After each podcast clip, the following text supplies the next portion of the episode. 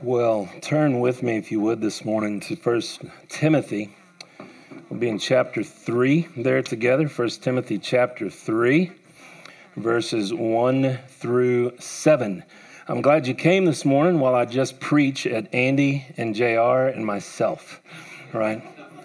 Uh, no, you, you need to know this text also. This is the text from First Timothy. We have another text over in Titus that is about elders and the qualifications of elders in the life of the church.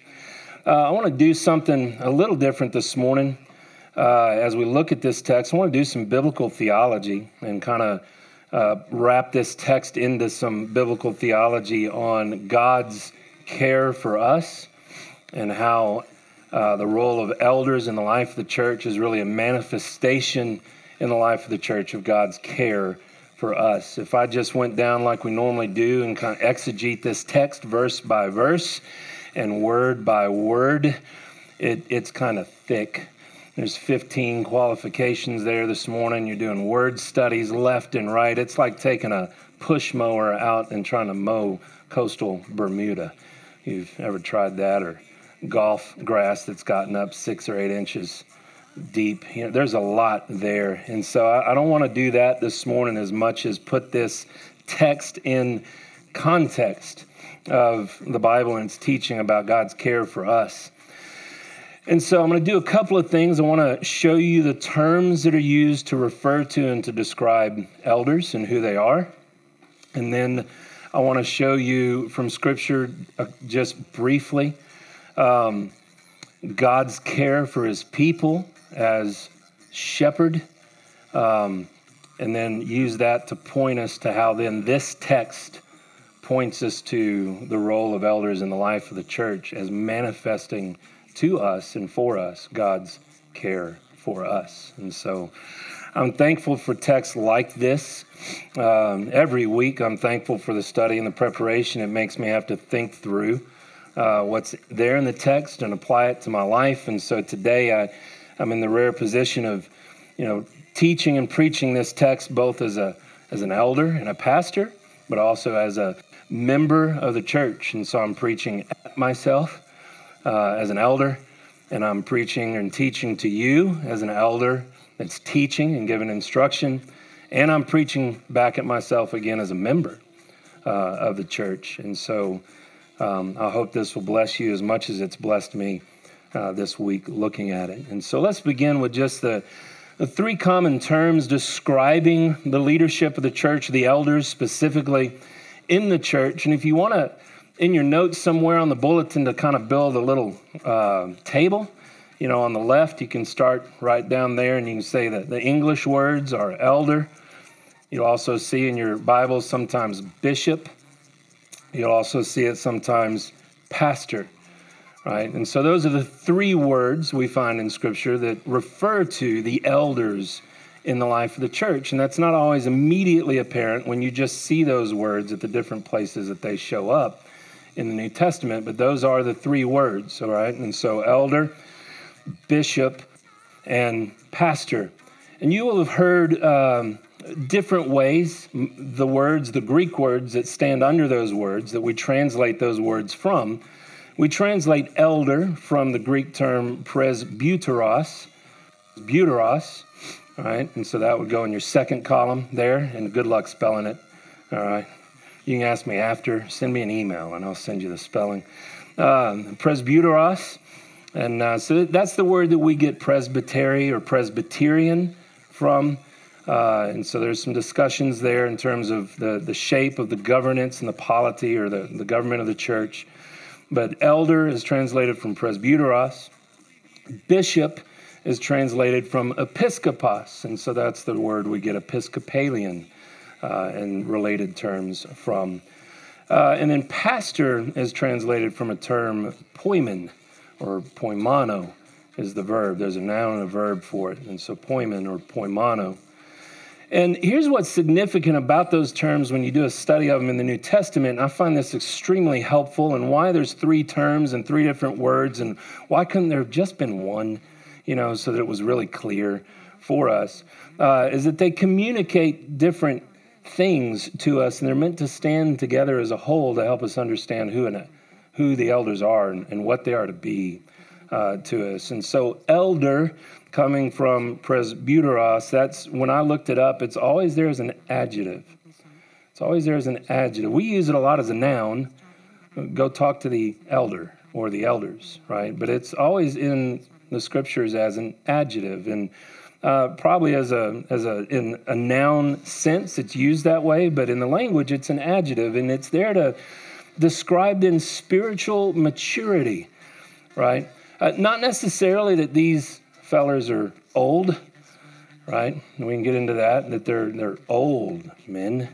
Uh, they're they're getting older men.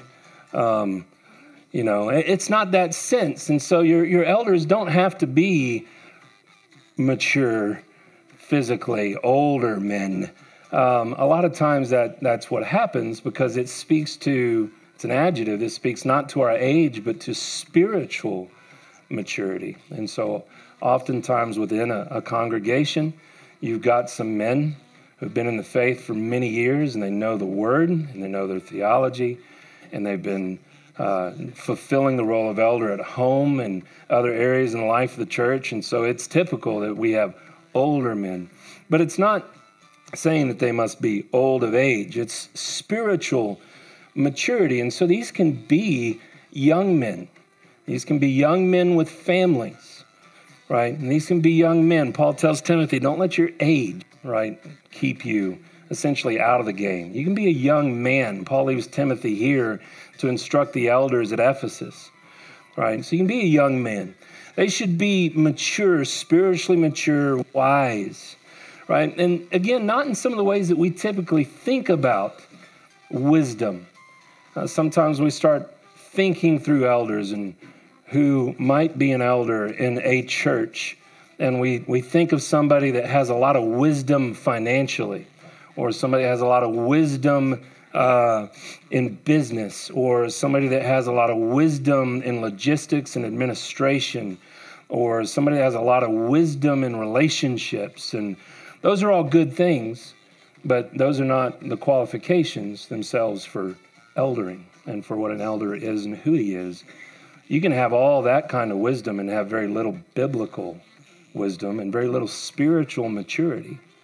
And so, what you're looking for is somebody who is spiritually mature. That's what this adjective is describing for us. And so that's elder coming from presbyteros. And then you have the word bishop. Now, we don't like that one a lot because there's history around that word, but when that's translated directly in the New Testament, it would be bishop. And that's a, ter- it's a noun each time, as I could find it. Uh, it's a noun, the, a bishop or an overseer. And so this is not spiritual maturity now, but this is spiritual authority. Uh, this is an office, it's a position in the life of the church. And so to form a church, you have to have an assembly of converted believers, and you must have elders in the life of the church. There's no church envisioned in the New Testament as I can see it or understand it, where you don't have an assembly and you have elders in the life of the church. And so you have to have an assembly and you have to have elders. And historically, said you've got to have the word being preached, which is typically done by those elders in the church, and the ordinances uh, being lived out or done, accomplished in the life of the church. And those are often also led by the elders then. And so uh, it's spiritual authority, overseer, that he has authority over uh, the church, that God has given authority to him. And so when you uh, select and appoint and ordain men to be elders in the church, you are selecting and affirming and ordaining them to have spiritual authority over you in your life. And in joining a church, then you are submitting yourself to the spiritual authority of the church in general, and then specifically to the authority of the elders in that church. We, uh, we live in a day and in a culture uh, where we we typically eschew, we forego, we reject, we get around as much authority as we possibly can. But you can't get around this that God has appointed elders to have authority in the life of the church, and not just generally, but in my life and your life. And we ought to take advantage of that more as church members. Just a word or two here that that when we are about to make a major life decision, that uh, we have ordained and appointed men in the life of the church as having spiritual wisdom and maturity and having some spiritual authority. And so we ought to take advantage of that wisdom that has been put there in the life of the church. We ought to come share our thought process uh, at times. Am I thinking through what I need to be thinking through? Uh, there are scriptural truths that that inform how I could be thinking about this decision. Will you pray for us? And will you pray with us right now? Will you pray for us as we continue to work through this process? It's it's not that's not to say that the elders are making the decision for you, right? But but you know how often in the midst of just the pressure of everything that's going on, it's it's helpful to have another perspective. And so we ought to take advantage when we're making big decisions uh, of that wisdom that is there and the knowledge of Scripture. And is there something God has said specifically to those kinds of circumstances or decisions that we should take into consideration as we're thinking through those things? Or, or coming to uh, JR or Andy and saying, I was reading this text the other day uh, can we discuss what this means? Uh, and, and let's have coffee. Or I heard this argument the other day. Can we talk about whether or not this is a, a true argument? Is this biblical in nature? Or, you know, am I missing something, right? That we ought to take advantage of that spiritual maturity and the spiritual authority that's there uh, to shape our lives according to God's word and God's truth. And so uh, that's uh, elder, and that's bishop or overseer. And then you have the word or term pastor, pastor, poimen, uh, which means shepherd. It's in Ephesians 4.11 as a noun that some are given as pastor teachers uh, in the life of the church, but it's in 1 Peter 5 2 and Acts 20 28 as a verb. And so we have an adjective and we have a noun that describe who these men are, but we have a verb that describes what they do, and that is to be shepherds.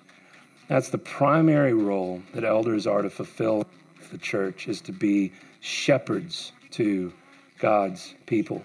And so they're to do the work of a shepherd in the life of the church. And when you look at what that looks like in Scripture, specifically related to teachings about elders, specifically, and then just what a shepherd is and what he does, uh, you see things such as they lead, there's leadership, uh, they guide, there's care, there's correction, there's nourishing or feeding, uh, there's protecting uh, those that are in the church. That's what shepherding ministry looks like for us. And so, just in kind of laying those three terms out, you already get a pretty good sense of how who elders are uh, that they're spiritually mature men, uh, that you get a sense of their role in the church. They're to exercise spiritual authority in the life of the church. And you get a pretty good idea of the nature of their ministry to shepherd the church, lead, guide, care for, correct, nourish, and protect the church as a body, and then each individual and person in the life of the church. Uh, if you go to 1 Peter, and we, we won't turn there, but you can note it down 1 Peter 5, 1 through 3. And if you go to Acts 20, 28, uh, you get some helpful clarifications. Uh, these are not to be, these men are not to be forced into the position, uh, but they're, they are to desire to care for God's people.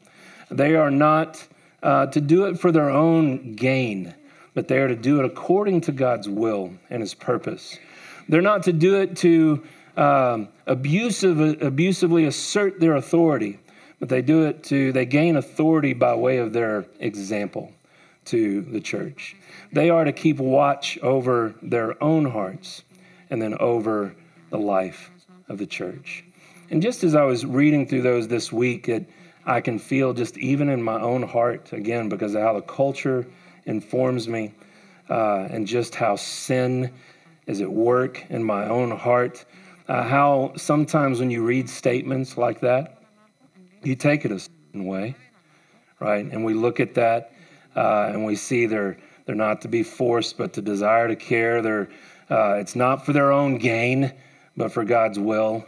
That it's uh, not to assert authority, but it's to be examples, right? That they should keep watch over their own hearts and also over the hearts of God. And you see what I'm doing there? I'm emphasizing that side that, you know, stay out of my business, right?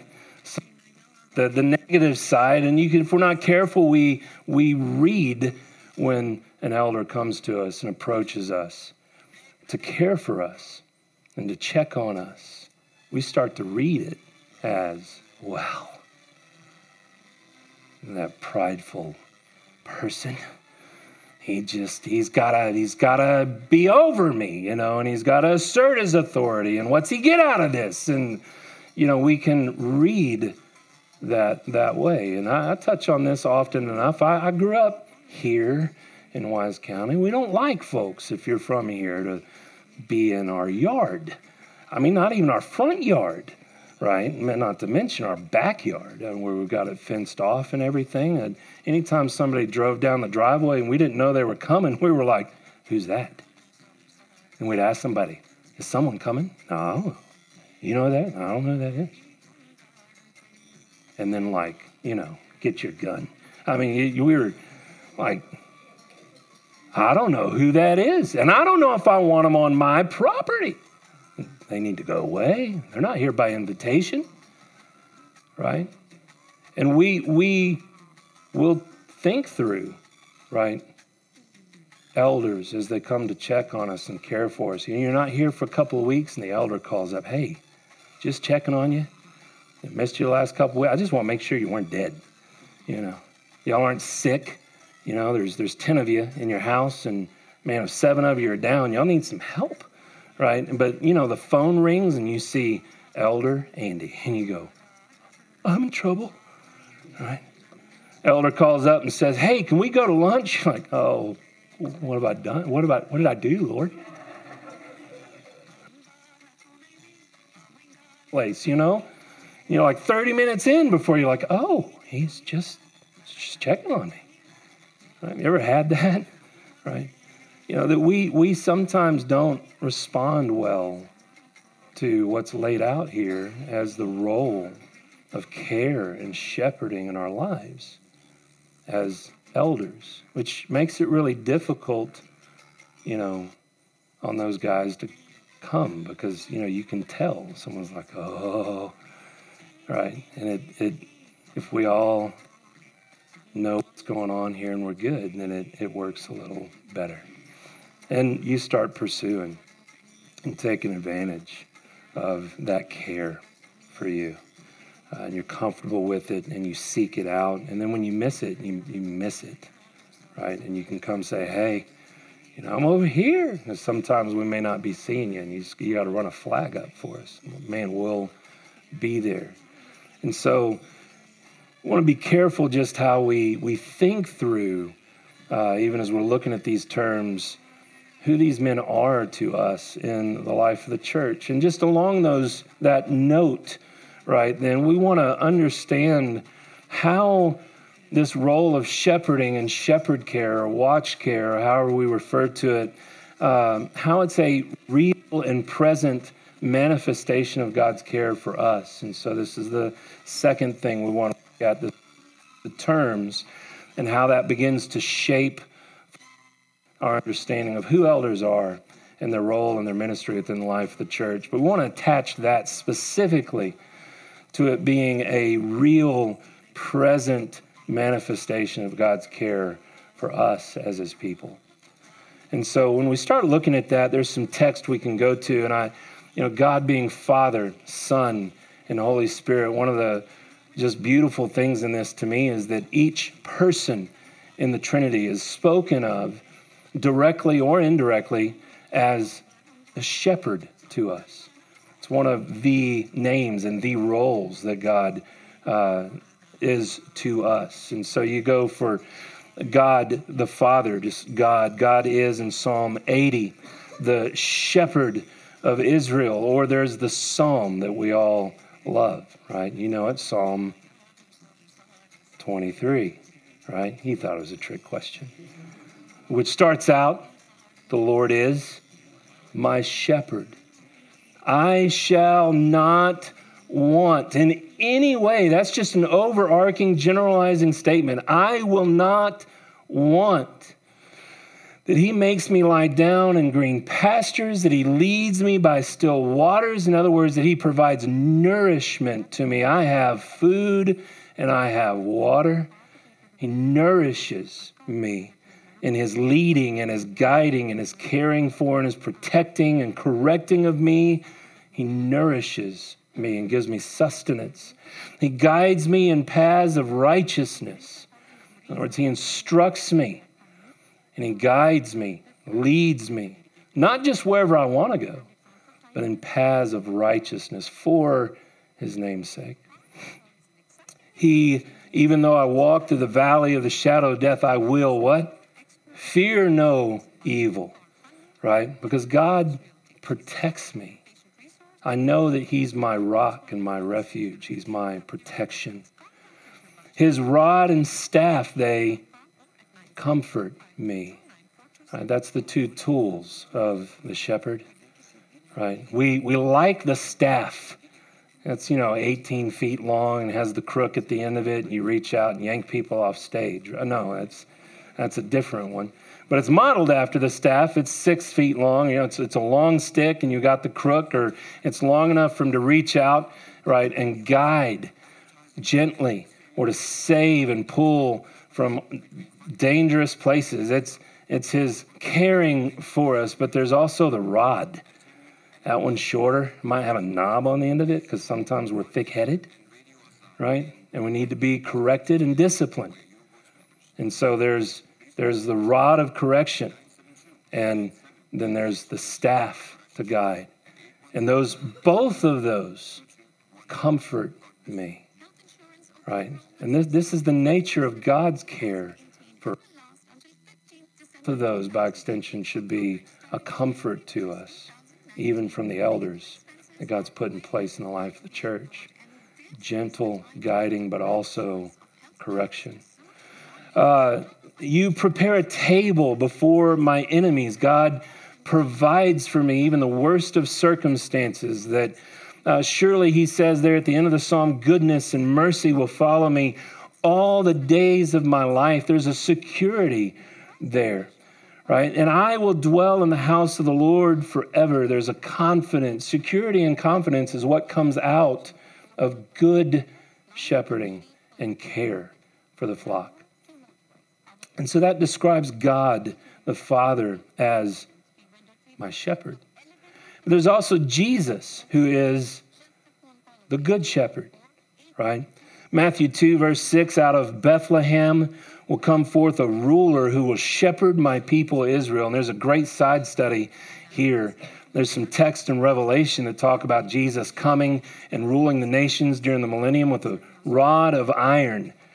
And that word for ruler there is the verb poimano.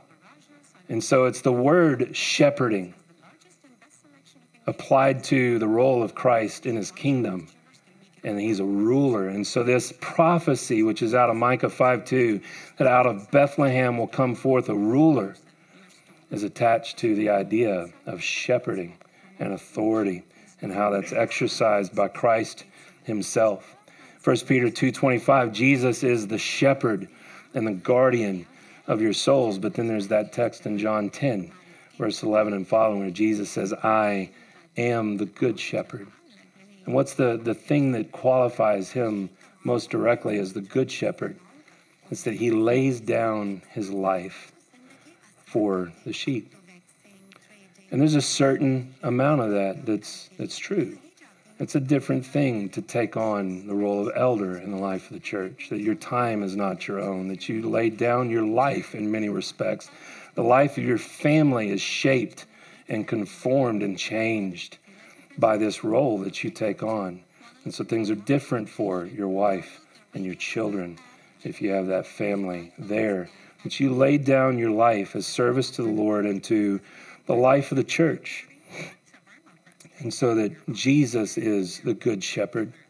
And then you have the Holy Spirit. He's another shepherd, is the best term that I think I can give to it. It you know, John 14, verse 16, that you may have studied this before, that God will give you another helper or another comforter. And what's beautiful about that phraseology is that you got the term comforter or paraclete and someone who is alongside you, but he's another one.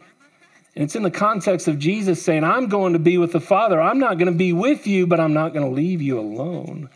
There's another one coming. And just as Jesus has been there with his disciples and he's been present with them, and just as Jesus has instructed them, and just as Jesus has corrected them, and just as Jesus has taught them, right, and cared for them and provided for them and protected them, that this other comforter or helper would now be there with you to do all of those things too. And so this one's a little not as direct, it's a little more indirect, but the Spirit has been given to us to be with us always, even in eternity. He says he's, that He will be with you forever. And that is the Spirit of truth. And so He's there to be the same thing to us that Christ was and is to us. He's another shepherd to us. So that's a there's more text and things you could go to, but it it's it's helpful and it's instructive to see that God the Father and God the Son and God the Holy Spirit, that God is in a very real way, in a very present way, in a very active way, our shepherd. And that that, that role was handed to leaders. And I, this was not something I'd thought of before, but you go to John ch- chapter 21, verses 15 through 17. If you remember that text, that's the text where Jesus is restoring Peter. Do you remember that conversation? Peter, do you love me? What's he say to him? Peter, well, yeah, Lord. What's Jesus say after that? Tend my lambs. Right? That what had happened was on the night of Christ uh, his, his trial and then his torture and then his death the next day that that night you remember that before they ever went out and they're having communion you know jesus says you'll deny me? And peter oh no. No i'll never do you're crazy. I'll never deny you. And then he gets out there and in the moment you realize jesus is it's looking like he's going to die and it's dangerous. And three different times someone says, Hey, you're one of those guys, aren't you? You're with him, aren't you? You're one of his disciples, aren't you? No. No. And the third time with a curse. No. And that was a public denial of Christ. And so now we're out by the seashore where Peter's been fishing, and you get the sense that he understands. This is what happens, right, to us. I, I can't follow him now. I said I wasn't his.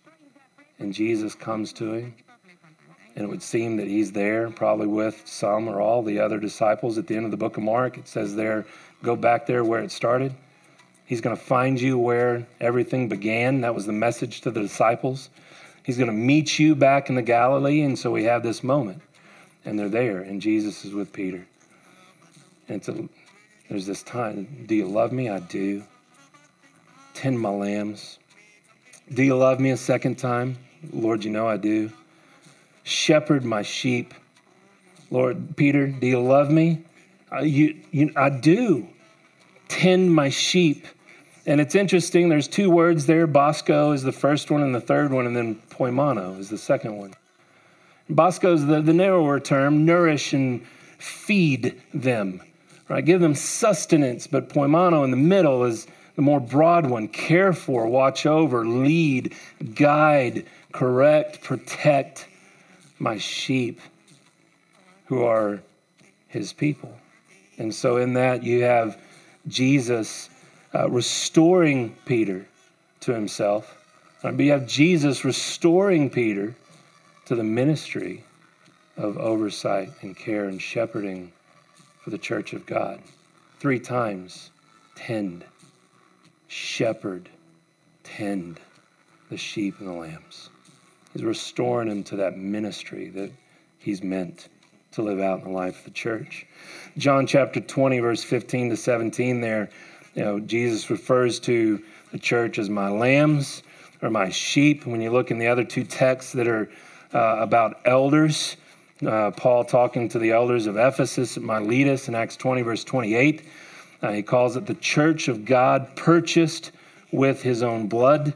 In 1 Peter 5 2, as Peter talks about elders, he says it's the flock of God that is among you, that this pastoral care, this shepherding care is to be exercised within the context of the life of a local church. And that there you are to have a shepherding ministry to those in the life of the church. And so this is something that God has ordained. This is something that Jesus has passed on to Peter and the disciples, which is then passed on to other men in the life of the church. We have right here in 1 Timothy, we have elders not teaching truth or allowing what's not true to be taught. And so Paul leaves Timothy there to charge, to command the elders of the church not to teach strange doctrines the ministry of the elders in the life of the church is going awry. And Paul leaves Timothy here to re-instruct, as it were. He leaves in the book of Titus, Titus and Crete to appoint elders in the life of that church. And so that ministry, that shepherding care has been passed down from Christ to the apostles, to the elders of the church, and even to our day. And so we want to be careful then not to reject, right? The spiritual authority that God has given to the elders. We want to be careful not to reject the spiritual care that God has called elders to exercise in our lives. We want to be careful to actively cultivate spiritual authority of the church and of the elders in our lives, and to actively cultivate then just spiritual care by the elders. It's something we figure out together, right? And so elders pursue the sheep of the flock, and the sheep draw close to the shepherds. And since the elders of the church are the very real manifestation of the shepherding care of God, the church draws near even as the elders seek them out. And so we work on that together. How then does 1 Timothy 3 1 through 7 fit within this framework? And It's the last thing I want to touch on this morning. It helps us then wisely identify men who will exercise spiritual authority and care for us. This text helps us wisely identify then men who will exercise spiritual authority and care for us and to whom we will entrust ourselves and our lives to. That's what this text does. There's 15 characteristics listed here. Uh, I want to briefly touch on each just to walk down through it. And There's five characteristics I think you can group these into to give you just some headers for what it looks like, uh, what, what a man is to look like to be an elder. And so this is what uh, right now JR and Andy and I should look like. And I have to confess, I look down through some of these and I, you know, when you get into scripture, you go, oh no, oh, oh, oh no, right? And so if you're looking at that and you're looking at me and going, yep, X, right? Come tell me, right? That, that's part of this, right? Is that I, I'm not, I'm a member in the life of the church. And what this is essentially is just Christ like character. As we look at this list, men in particular, we should be careful not to just, well, boy, whoa, I'm glad those elders got to watch that bar right there. This is just Christ likeness. And so, just being a brother in Christ, if I'm straying here, I need correction. Right? I'm, I'm not beyond or above that. And so, uh, I look at this, and it was a good challenge to me to think through specific areas of life uh, and to make changes and to repent. And so I hope this will bless you too, uh, not only as you think about uh, your elders, hopefully you find a lot there to be encouraged by, but also uh, just as a, as a challenge to growth in Christ together. Uh, and so there's five things here I'll show to you real quickly. Uh, the first one, and I'm so glad they start right here, that Paul starts here. The first one's not perfect, but being perfected. Right? Not perfect, but being perfected. Uh, we'll start in verse 2. An overseer then must be above reproach. The word there is to be unassailable or not accusable. And so it sounds like, man, you got to be perfect, right? And we often teach and preach this like, you got to be like up there somewhere. You know, you got to be a saint practically to be an elder. Uh, and we start, we kind of convey the idea that, man, if there's any imperfection, you've been disqualified, right? Uh, it's unassailable. It's not accusable, but it's not that elders are not are, are perfect because none of us are because we're just we're people, right? Uh, we can't stand back and throw stones, right? We want to draw near and communicate what we see to one another. What this is, is, is blamelessness, I think, is a great way to express this, not because we don't fail or fall or make mistakes, but because there is a desire to know. I think often at the end of Psalm 19, God, show me even from your word that puts your glory, your glory on display, my hidden faults. And so you have somebody that, when they're in their word, they respond to what God teaches them. And you have somebody that when someone draws near to say, Hey, can I talk to you? That they listen humbly and they respond to that correction. And therefore, they're blameless. They want to know hidden sin. They want to be held back, as Psalm 19 says, from willful sin, right? You're not putting up a front of perfection that I've got everything together all the time, because that presents a false picture of the gospel to the life of the church. You want somebody that their life is, is obviously shaped by the gospel and the fact they know and recognize and can receive recognition of sin and then repent of that and be shaped by Christ and in Christ. And so these are men whose refuge and strength is not in themselves, but it's completely in the grace of God through Jesus Christ. And they're shaped by the gospel. That's above reproach or blameless. It's like David the man after God's own heart, that is, man, that, that I bring that up every so often, but that is that's such a beautiful thing. David, David messed up. I mean, he did bad. Right? I mean, God's prophet had to come to him and give an illustration to pierce his heart in his sin. But when he recognized that was about him, he broke. And you get Psalm 51, and he repents. And because, not, not that he's perfect, but because he repents and goes to the Lord, he's a man after God's own heart. He's blameless, he's above reproach in that way. And that's what this is, I think. That's the first one, and I'm, I'm glad that we see right at the beginning God's grace to us. And then you get Christ like character, and you roll through several of these together. He's a husband of one wife. Uh, that means faithfulness. Uh, an elder can be single, he can be widowed and remarried after the passing of his wife. He can be divorced and remarried, but you want to have a good, lengthy, clear discussion there about what biblical divorce and remarriage looks like. There's some very tight constraints on that. So that's a discussion for another time and day. But this here is not never divorced or always married. It just it means faithfulness that he's faithful to his wife. Uh, he's temperate, he's sober or clear minded, is what that means. He thinks clearly. His, his mind isn't affected by outside things and concerns. He's clear minded. Sober might be the translation you have there. He's prudent, which follows from being sober. He's self controlled. His mind is controlled by the truths of God.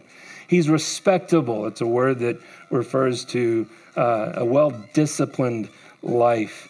Uh, he's a man who is hospitable, and I found this study helpful. Uh, it's not just like welcoming uh, people into your home, that's the practical definition of it. It literally means to care for strangers.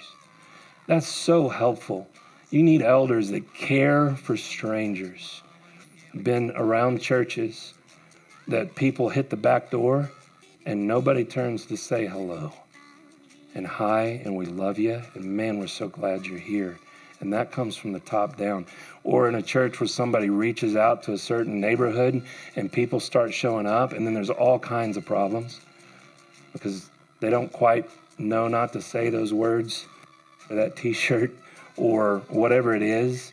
And you have to have elders that say man they've come out seeking christ and we're going to welcome those who are not of us to be among us when that happens. And so you must have men who welcome strangers into their midst you can't be a it's us and them kind of mentality uh, they are to be able to teach. Now, this is one we also often point out as a it's a skill. It's kind of an oddity in this place, but it's right in the middle of this list, really, in a way. And it, it although it is a skill and it is something to be practiced, you can't divorce this from uh, character, right? That able to teach uh, is somebody who uh, not just able to parse out and exegete a text, but somebody who is shaped by the teaching and the truths of Scripture. And so now it informs their teaching and their instruction and their counsel and their care for you. And so it's a it connects character to the instruction of the elder. Not addicted to wine is more than just temperate, it's not nothing else. Having control over him, not pugnacious, he's not a brawler or a fighter. And this is one I think we want to nuance a little bit in our day. In our day now, if someone says something and someone disagrees with them, well, you hate me. We're in an argument. We're now. So when you come to an elder and go, "Hey, I've always taken this truth to be this way," and the elder says, "Well, I, I disagree with that," and you're now you're in fight mode, you know, and you're perceiving now he's a brawler. You can't be an elder. Every time I take him something, we're in a fight. You can't. That's not what this is. Uh, I'll say often, like, we want to have those conversations, but you don't want JR or Andy, myself, or anybody that would be an elder, you don't want us to change our minds quickly, right? You don't want us to just go, oh, well, that sounds great. Let's go do that. Oh, that sounds great. Let's, let's go do that. That's, that's Ephesians 4, and that's James being tossed by winds and waves of doctrine.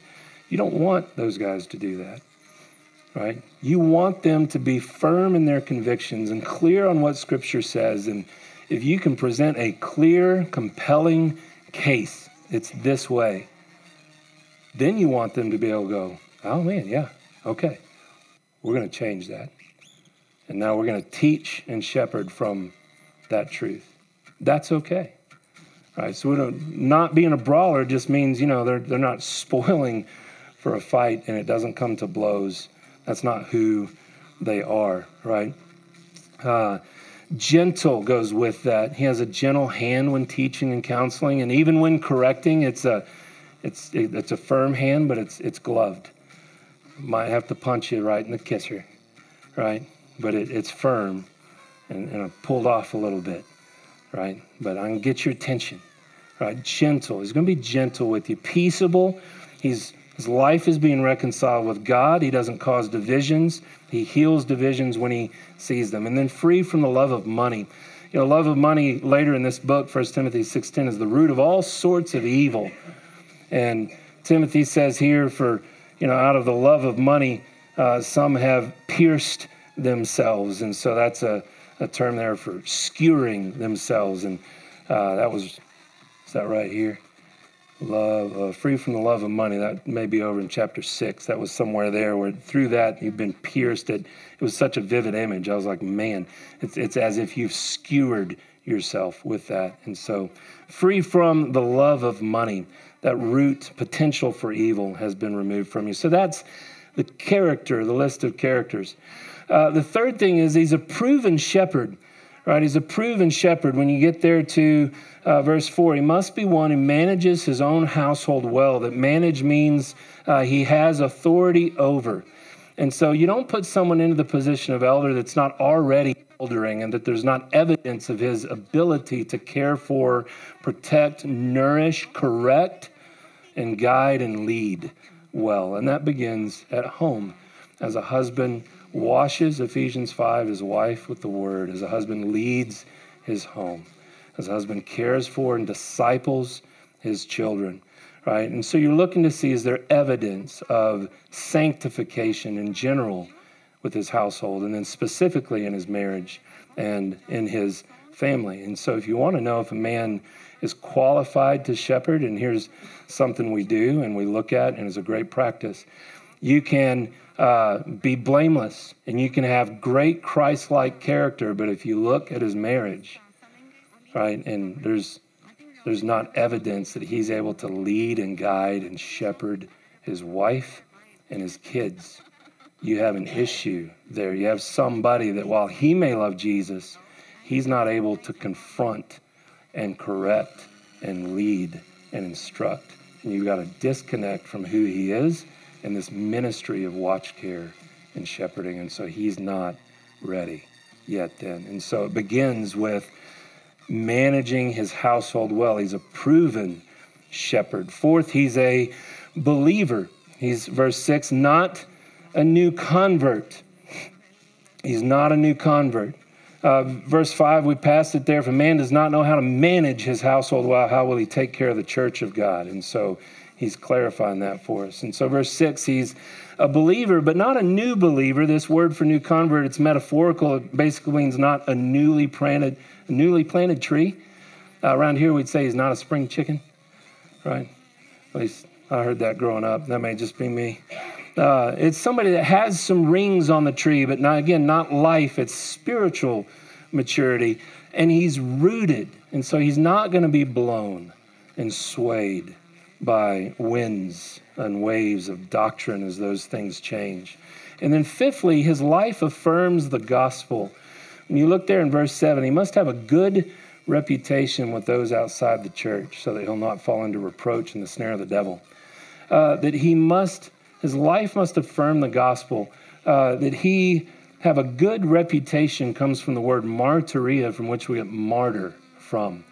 That his life uh, is a testimony to the gospel of Jesus Christ, even to those outside the church, uh, so that he won't fall into reproach and the snare of the devil. He's not swayed by what's out there, he's even out there in the midst, and he's known for having a Christ like character and integrity, and for being someone who knows Christ, loves Christ, speaks about Christ, and shares Christ with others.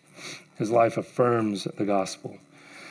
And so I hope that's helpful to you. This is who elders are to be uh, that they are a real manifestation of God's care for us. God, who is shepherd, has given under shepherds to the church to care for us. And so we draw, part of our drawing near to God and to Christ, it's to draw near to these men. Um, and I want to go back to verse 1 as we close uh, this up this morning. Um, he starts this out, and we skipped it, but it says it's a trustworthy statement. There's five times in, uh, mostly in the pastoral epistles, where we find this, that it's a trustworthy statement. They're most often associated to uh, clear, basic, foundational statements of faith. Um, and so this is a clear, basic statement that if any man aspires to the office of overseer, it's a fine work he desires to do. Sometimes a man will keep himself from this position because he thinks to aspire to that position is prideful. And to be sure, you have to watch out for that. Uh, we examine for that. If when you examine someone to come to this position, you want to watch out for that. It's something you want to be aware of in yourself. But it is a trustworthy statement. If any man aspires to this office, it's a fine work. It's a good thing. It's, in a way, a little bit of a natural progression that as a man uh, puts his faith in Christ, as he grows in Christ, if God blesses him with a wife and then later with kids, that he's learning along the way how to care for someone not himself. You love your wife right, as you love yourself. You turn that selfish thing around and you, like Christ, lay down your life for your wife and then for your family and then for your friends and for the lost and then for those that put their faith in Christ to disciple them. And you have, you're growing in this desire to care for, shepherd, lead, instruct, nourish, guide, correct, protect for the glory of God and the good of God, but God's glory is the greatest good for these that I love the most. And so I, I care for them by protecting them and leading and shepherding them. And there's just something that grows then in that person that at some point he's he's operating already in the life of the church that way. And it shouldn't be a hard thing then when you look around and go, we need some more elders and who do we look for?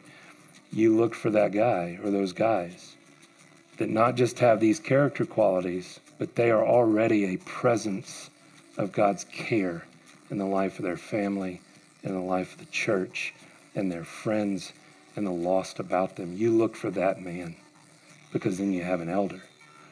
But all of us, men, as we touched on last week, it's a leadership issue. In that last text, this is not something that's just for the few, it's for every one of us in this room to shepherd and care in our homes and in our workplaces and within our community and within our church. We, we we need to be we need to pray for God to raise us up and spur one another on, men, to fulfill this ministry in those ways. The church needs men to fill this role in the life of the church. So, pray that has blessed you. Let's pray. Uh, we're going to sing together, and then Dr. Hoover is going to come up and close us real quick. So, Father, thank you for this text, for the clarity it gives us on the qualifications of an elder. God, for how that connects so beautifully uh, to your own, just through your inspiration, calling yourself shepherd. The Father is shepherd, and the Son is shepherd, and the Spirit is shepherd to us. God, you care for and watch over and lead and guide and instruct and correct and nourish and protect us. Thank you for uh, not being distant from us, but giving us the Spirit to fulfill that in our life. And then also for ordaining and implementing in the life of the church men who will be uh, watch, watchful over us and over the life of the church. Thank you for your care, your great care for us, and how that uh, has been put in place for us. Bless us today as we consider those truths. God, would you shape us and change our lives that we might live those things out together as the body of Christ. And it's in Jesus' name we'll pray these things. Amen.